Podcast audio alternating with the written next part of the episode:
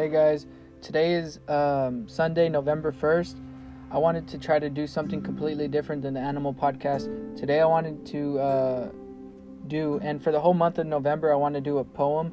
So I want to write a poem like at least once a week and uh, do a podcast on it and post it. So uh, today's poem I wrote was, it's called Sun, S U N. So here it is. Today I enjoyed the sun. I increased my heart rate. I felt like I got everything done. I ate fish, fruits, and nuts under the biggest star, and that's the sun.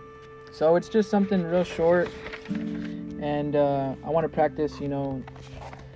Um, I want to practice getting, you know, making longer poems, and it's just something I want to do. So, yeah, I hope y'all enjoyed. Peace out.